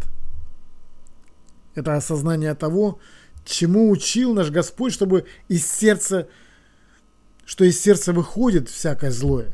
Помните слова Иисуса в Евангелии от Марка 7 глава 21 и от Матфея 15-19. Это параллельные места. Давайте я прочитаю от Матфея 15 глава 19 и 20 стих. Из сердца исходят злые помыслы, убийства, прелюбодеяние, любодеяние, кража, лжесвидетельство, хуление. Это оскверняет человека – то есть он понимает, что человек, который принимает или понимает свою духовность, его местоположение говорит об этом, его поза говорит об этом, его поведение говорит об этом. Он знает, что у него сердце, он знает, что сказано Иеремия истина, что лукаво сердце человеческое более всего и крайне испорчено. Он измучен чувством вины – он разбит своим позором, своей низостью. Он сокрушен и смирен. Это заметно, это видно по всему, и даже из его собственных слов он говорит «Боже». И он действительно обращается к Богу. Он не просто делает, как положено, он говорит с Богом «Будь милостив ко мне, грешнику». Это слова истинного раскаяния. Начнем с грешника. Не просто грешника, а, а такого грешника, как Павел в первом послании к Тимофею 1.15 говорит «Я первый из грешников». Это ясное исповедание к своей крайней, величайшей греховности. И нет никакого сравнения с другими. Он самый, самый страшный грешник. Это верный отклик. потому что из всех известных ему грешников мира он знает себя как самого худшего, потому что никто другой не знает о грешнике больше него самого. Он знает о других грешниках, но свое сердце он знает лучше, чем кого-нибудь еще. Кто из человека знает, что в человеке, кроме духа человеческого, живущего в нем, говорит Писание. Он самый худший грешник в мире.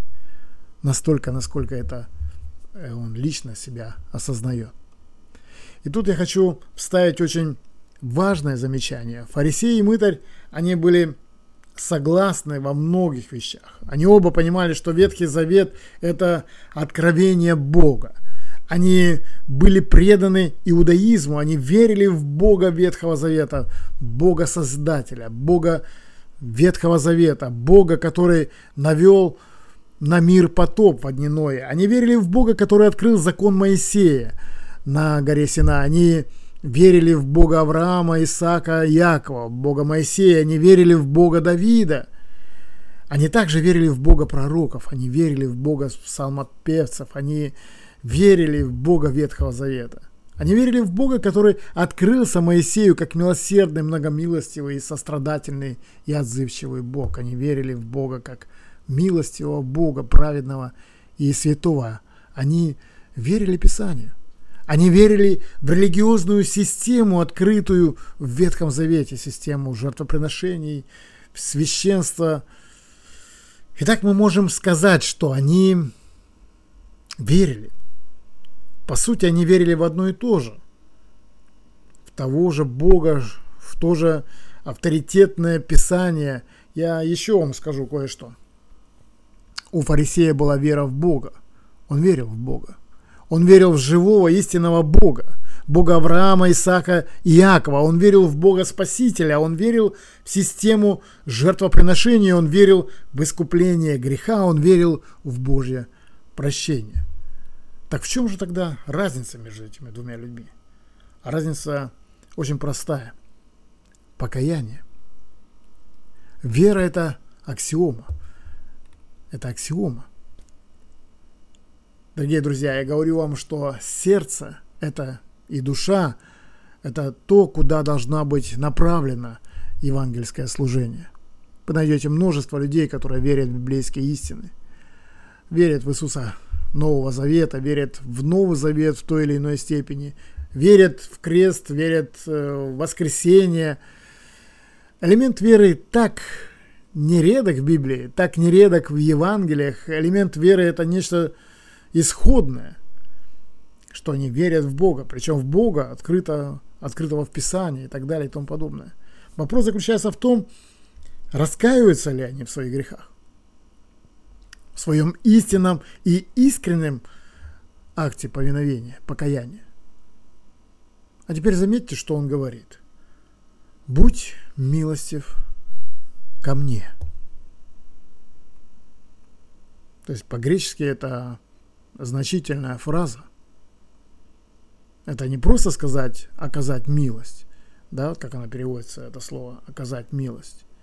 Это другое слово – если вы посмотрите ниже, на 38 стих, Иисус э, встречает слепого в 38 стихе этой главы, и слепец кричит ему, говоря, «Иисус, сын Давидов, помилуй меня!»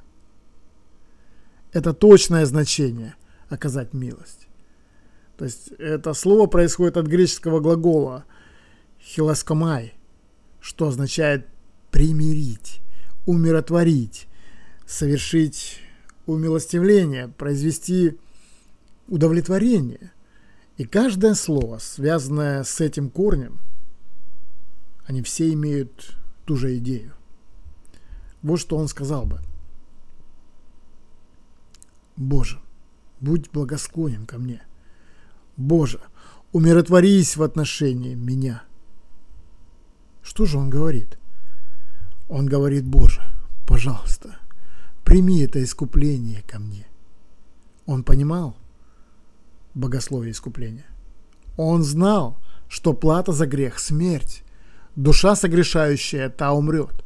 Он понимал полностью всю удивительную историю Авраама, Исаака, и когда Господь смотрел жертву, удовлетворяющую его, удовлетворяющую его справедливость, заместительную жертву, он понимал, что миллионы животных, закланных в течение всей этой еврейской истории, были символом того, что Бог может быть удовлетворен жертвой.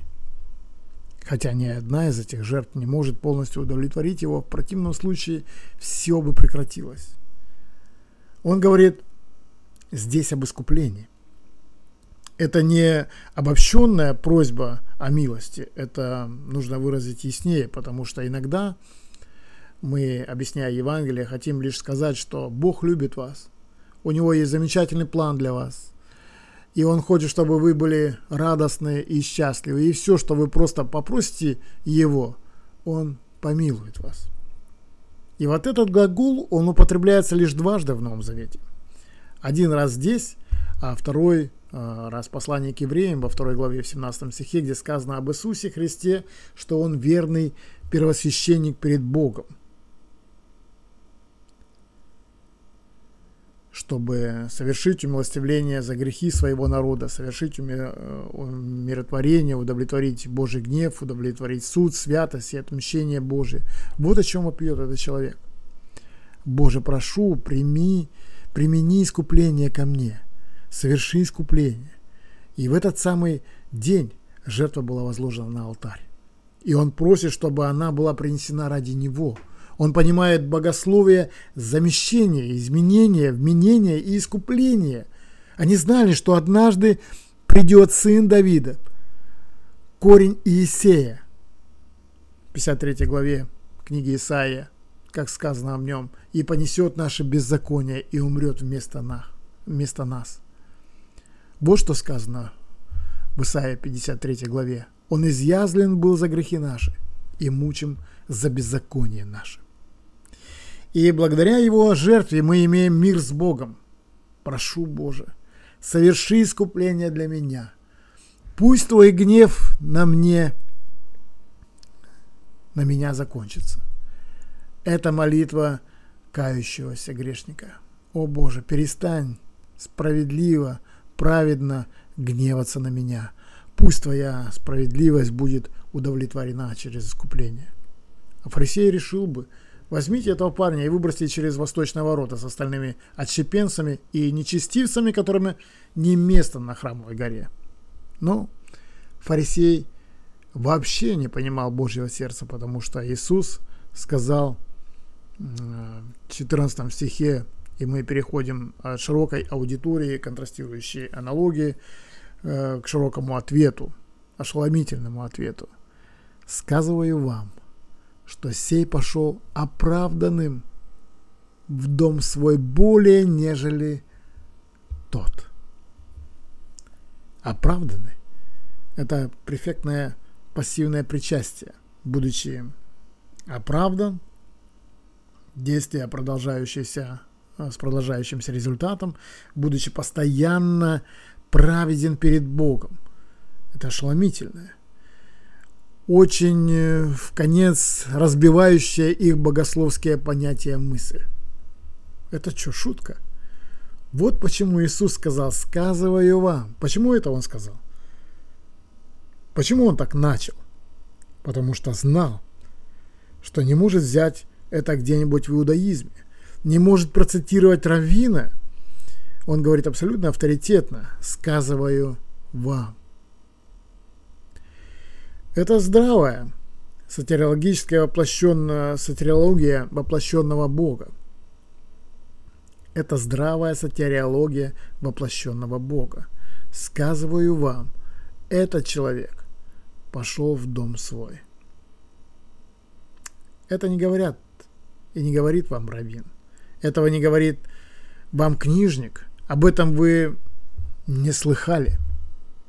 Я сказываю вам – этот человек пошел в дом свой праведным, оправданным, принятым и говорит о совершенном состоянии, форма этого глагола, о состоянии объявленной праведности. Это неизменно.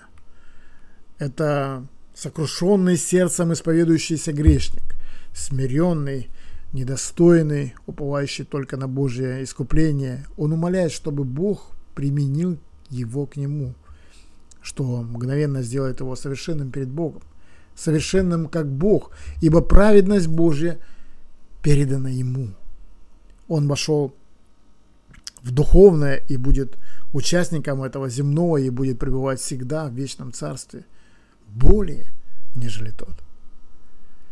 И вот такая самоправедная гордость фарисея и всех похожих на него только усиливает отчужденность. Его монолог только ожесточает самоуверенность, и он уходит еще более испорченным. Еще более испорченным, чем когда восходил сюда. Искупление бесполезно для самоправедных. Не интересно ли вам, почему здесь нет э, христологии? Здесь нет христологии. Ничего нет о кресте, не сказано о воскресении, жертвы, которые искупают. Здесь нет, но это ветхозаветное обращение. Понимаете, это было до креста. И единственная угодная Богу жертва – это жертва Христа. Так ведь? Следовательно, не жертвоприношение животного было принято ради этого человека, это была жертва Христа, отраженная в жертвоприношении животного. Нет праведности без жертвы Иисуса Христа. Бог удовлетворяется только жертвой Иисуса Христа, потому что Бог сделал его, не знавшего греха, жертвой за грех ради нас. Христос понес проклятие за нас. Христос не упоминается в притче, потому что это ветхозаветная история спасения. Это классика всех ветхозаветных обращений. Дело нашего Господа не упомянуто, потому что она пока еще не совершилась. Но совершенно ясно одно, что праведность...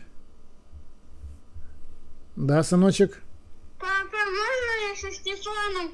Ну, немножко погуляю. Ладно, 10 минут только. 15 минут и все.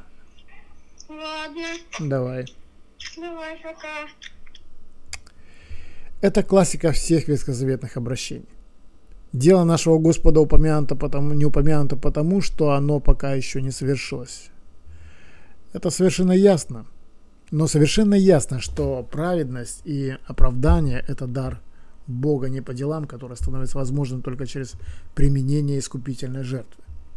И пусть Павел уже после распятия учит о богатом смысле искупления Иисуса Христа, который есть единственная жертва, удовлетворяющая Бога. Но разве это не интересно? Что отправная точка для Павла, отправная точка для новозаветного понимания праведности через искупление прослеживается в этой притче, рассказанной самим Иисусом. Господь заканчивает эту замечательную историю тем, что я называю главной аксиомой. Аудитория, аналогия, ответ и главная аксиома, она находится в 14 стихе. Это крылатое выражение. «Ибо всякий, возвышающий сам себя, унижен будет, а унижающий себя возвысится». Возвышение здесь э, как бы синоним спасения, синоним праведности – он используется в ветхозаветном смысле, в ветхозаветном э, понимании. В Ветхом Завете только Бог воистину превознесен, и только Бог может произнести, э, вознести людей. Люди не могут успешно превознести себя до его уровня, так что это относится к духовному спасению примирению, праведности, оправданию, пребыванию в царстве. То есть все попытки достичь этого своими силами ставят, оставят нас э, постыженными. Всякий, возвышающий себя, пытающийся себя спасти или сделаться праведным, будет унижен в самом сильном этого слова, сокрушен в вечной погибели и наказании. И пусть самоправедное самооправдание, они заканчиваются вечным осуждением. Бог гордым противится, а смиренным дает благодать. Аминь.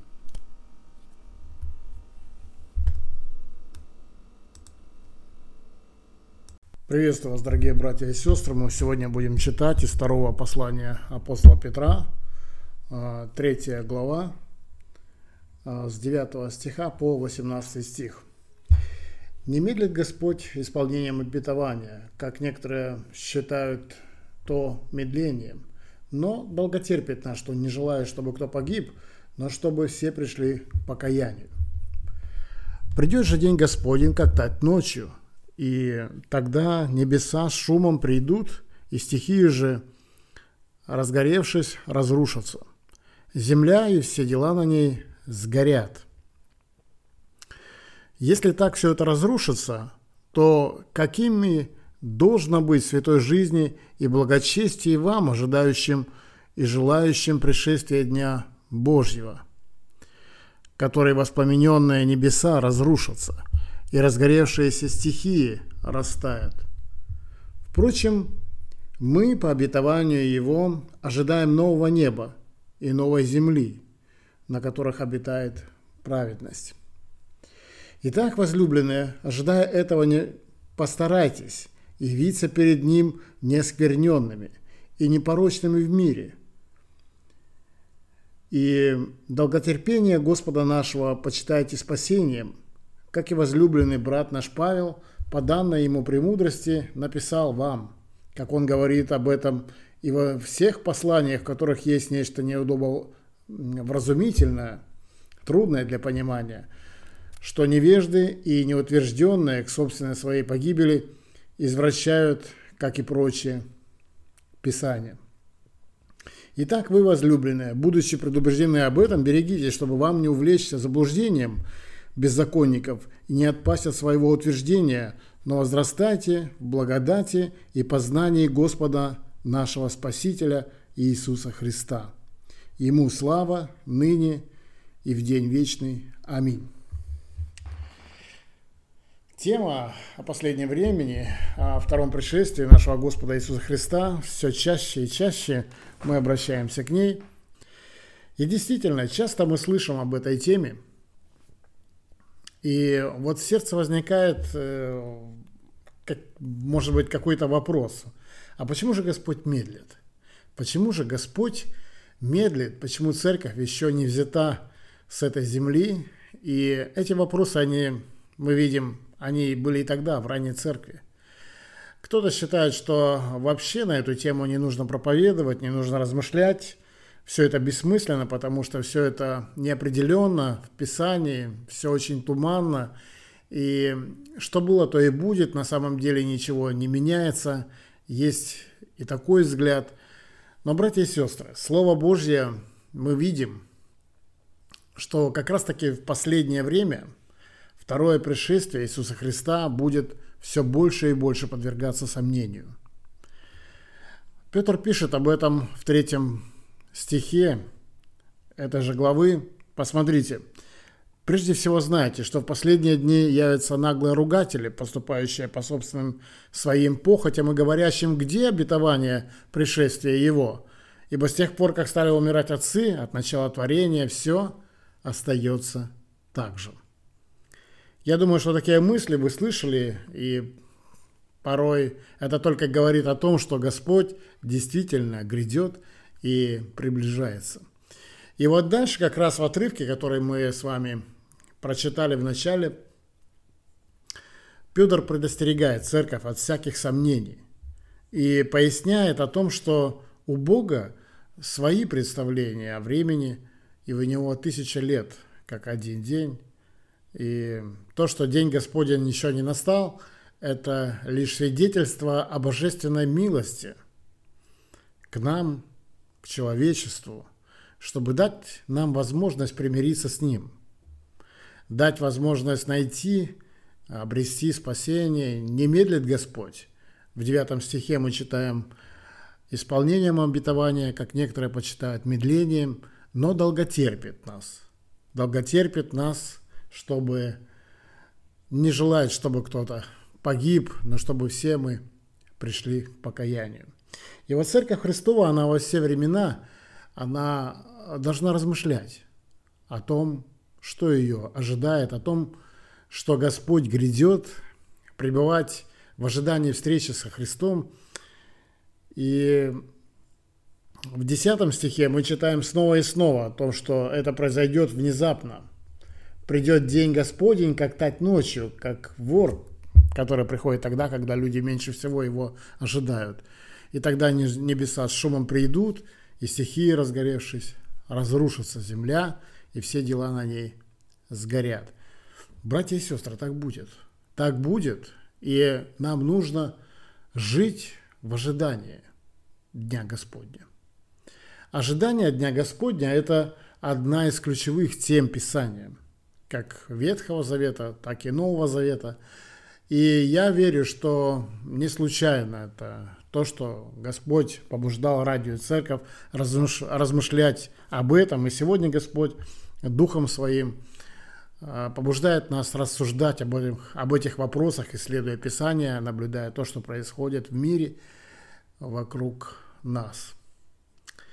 И вопрос, к которому хотелось бы снова обратиться сегодня, это как ожидание второго пришествия Христа должно отразиться на нашей христианской жизни. И вот сейчас тот же вопрос и ответы, которые мы найдем во втором послании Петра, как ожидание второго пришествия Христа должно отразиться на мне, на моей христианской жизни. Во-первых, о чем мы прочитали, братья и сестры? О том, что ожидание Христа должно выражаться в святой и благочестивой жизни. В святой и благочестивой жизни. Одиннадцатый стих. Если так все это разрушится, говоря о Вселенной, то каким должно быть в святой жизни и благочестии вам, ожидающим и желающим пришествия Дня Божьего. Вот осознание того, что пришествие Господа приближается, оно должно пробуждать вот это стремление, а, это желание жить жизнью благочестия, жизнью святой, удаляться от греха, преодолевать искушения. В современном переводе Российского библейского общества звучит так этот стих. «И если все будет так разрушено, какими же должны быть вы? Какой святой и преданной Богу должна быть ваша жизнь? Раз вы с нетерпением и жаждой дожидаетесь дня пришествия Бога. Братья и сестры, насколько преданы Богу наша жизнь? Ожидаю ли я действительно с этой жаждой – и с нетерпением пришествия Господа. Выражается ли это в моей жизни, в моем благочестии, в моем хождении перед Богом? В 14 стихе э, Петр подчеркивает вот эту важность благочестия Божьего дитя. 14 стих, смотрите, «Итак, возлюбленные, ожидая этого, постарайтесь». То есть постарайтесь, стремитесь, прилагайте усилия, усердствуйте явиться перед Ним неоскверненными и непорочными. Братья и сестры, мы читаем от этих многих мест, которые грядут на эту вселенную. И эти катаклизмы, эти происшествия, они усиливаются, нарастают в истории человечества, и мы этому свидетели, и много еще ожидается, особенно в период последней седьмины и в период Великой Скорби, во второй ее половине. Но, братья и сестры, какой должна быть наша жизнь? Жизнь его детей, если все это будет разрушено. Святой и преданный Богу. Наш Господь Иисус Христос на самом деле – много говорил о своем втором пришествии и практически всегда вот эта красной нитью проходит эта мысль о том, что как нужно его ожидать, о том, что те, кто его ожидает, они должны хранить ему верность. Вспомните верность хозяину, который возвращается в пир, э, с пира э, в притче, верность государь, который отправился в далекую страну и так далее. То есть верность – это то, что ожидает Господь от нас. В этом наш христианский долг как бы высокопарно это, может быть, не звучало, прилагать все усилия, все старание. Прежде всего, казалось бы, прежде всего, это речь идет о наших духовных усилиях. А, потому что наших физических сил на это никогда не хватит, чтобы освещаться, чтобы освобождаться от греха, чтобы обращаться к Господу, каяться, исповедовать свои грехи и оставлять их. Ведь Господь грядет, поэтому старайтесь явиться перед, ними, перед Ним э, неоскверненными и непорочными. Во-вторых, братья и сестры, ожидание Иисуса Христа, оно побуждает нас иметь мир в нашем сердце.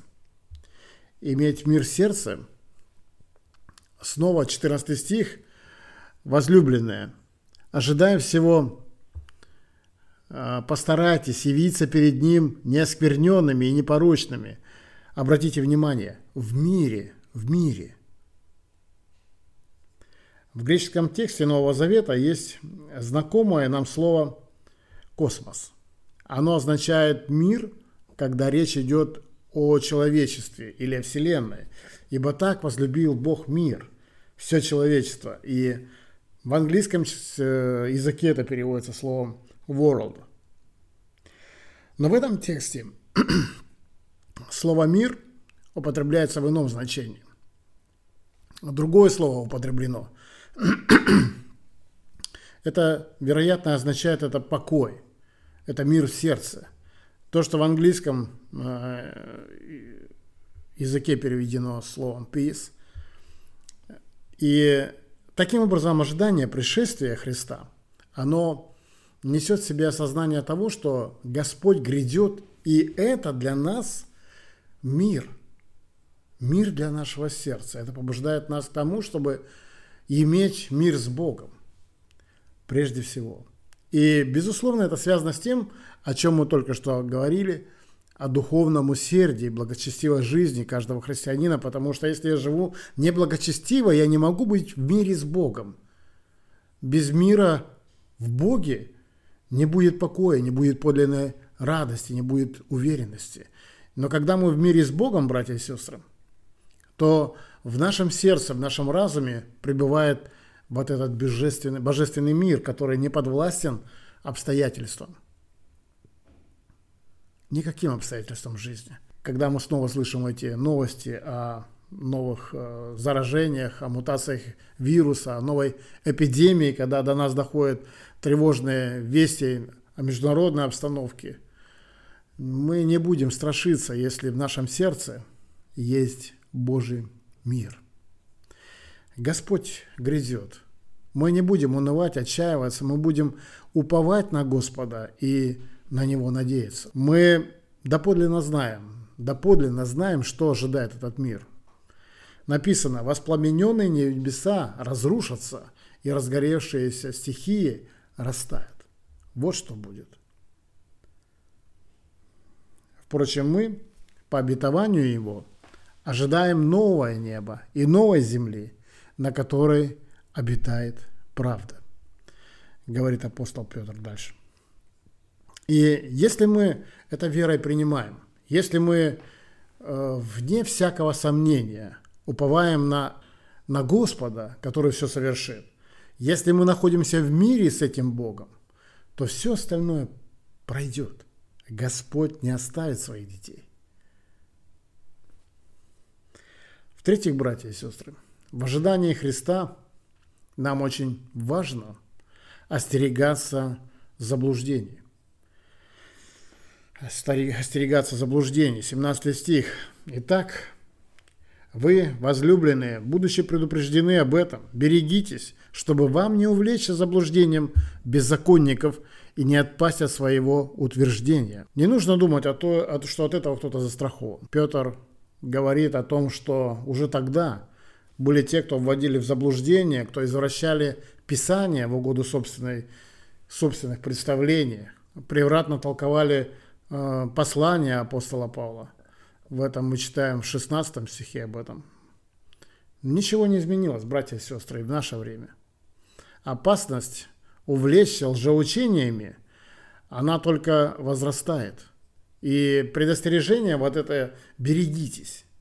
Будьте в состоянии бодрствования. Оно актуально для нас. Как много обольщений сейчас в мире, в современном мире, в нашем обществе сегодня очень, особенно в западной культуре, церковь сталкивается с натиском на традиционные семейные ценности, на вопросы понимания сексуальных отношений. И даже делаются попытки богословские как-то обосновать, что гомосексуализм это допустимо.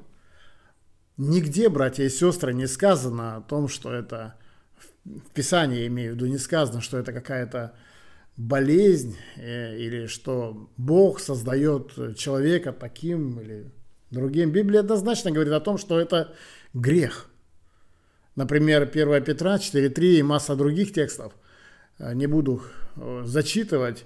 Нигде не сказано о том, что человеку дано это право выбора, какой у него должен быть пол. Человеку дано очень много прав. Наверное, больше, чем всему творению, но это право Бог человеку не дает. И я говорю об этом сейчас, потому что такие вопросы, они возникают уже в нашем обществе. Уже в наших учебных заведениях эти вопросы – они возникают, и нам нужно быть на страже наших сердец, наших детей. И сколько таких заблуждений вокруг. Нужно остерегаться заблуждений, нужно прилепиться к Писанию, к истине, любить ее, исследовать ее, для того, чтобы быть чутким, для того, чтобы не отпасть, ведь время последнее. И четвертое. В ожидании Господа нужно возрастать во Христе. То есть нужно духовно расти. 18 стих. Но возрастайте в благодати и познании Господа нашего и Спасителя Иисуса Христа. Чтобы не подпасть под обольщение, нужно познавать Господа. Нужно расти в этом познании, чтобы не оскверняться – нужно возрастать в его благодати. Апостол Павел напишет об этом в послании к Ефесянам, 4 главе, 14 стих, «Дабы мы не были более младенцами, колеблющимися, увлекающимися всяким ветром учения». Рост, взросление – это здоровое состояние любого организма, в том числе и для нашего духа. Ведь Петр говорит об этом и раньше, в первом послании – Э, вторая глава, э, первый стих. «Как новорожденный младенец возлюбите чистое словесное молоко, чтобы возрасти. И для того, чтобы возрастать, вам во спасение. Питаясь Словом Божьим, пребывая в Боге, мы возрастаем в Нем, возрастаем во спасение. И к этому мы призваны, чтобы познавать Бога, чтобы все больше и больше, чтобы открывать через Дух его благодать в своей жизни, чтобы покоряться Богу все больше и больше, чтобы я не был таким же, как год назад или пять лет назад своего христианского пути, с теми же проблемами, с теми же духовными проблемами, с теми же грехами, с теми же привычками. Братья и сестры, возрастайте в благодати и познании Господа нашего и Спасителя Иисуса Христа. Ему слава и ныне – и в день вечный. И вот последнее, о чем нужно сказать, что ожидая Христа, нужно всегда благодарить и славить Господа. Ему слава и ныне, и в день вечный. Чем больше мы видим признаков Его пришествия, чем больше мы видим то, что происходит вокруг нас, тем больше мы должны воздавать Господу славу за то, что Он властен над временем, Он властен над судьбами мира, Он властен над нашей жизнью. И нужно не страшиться, не ужасаться и не, и не унывать, доверять Господу не на словах, а в делах, чтобы через нашу жизнь Господь прославился. Вся слава, она принадлежит Ему и сегодня, и в вечности, и этими словами – заканчивает Петр свое послание. Братья и сестры, Господь сегодня вновь задает нам этот вопрос. Как должно жить христианину в ожидании своего господина. И он же в своем слове дает ответ. Мы должны жить ожиданием Христа. То есть жить в мире с Богом. И этот мир не подвластен никаким натиском извне, никаким страхом. Жить святой, благочестивой жизнью, удаляясь от греха, прилагая духовные силы для того, чтобы с Божьей помощью преодолевать искушения, преодолевать грех, жить, возрастать в познании нашего Господа, Его благодати. Как живу я? Каково мое хождение перед Богом? Не медлит Господь исполнение обетования, как некоторые почитают медлением, но долготерпит нас, долготерпит нас, не желает, чтобы кто погиб, но чтобы все пришли к покаянию. Если, бы, если вы не в мире с Богом, примиритесь, поспешите, пока есть время. Господь не желает, чтобы кто погиб. Но в другом месте сказано, что еще немного, и очень немного, и грядущий придет и не умедлит. Господу, возлюбившему нас, да будет вечная слава. Аминь.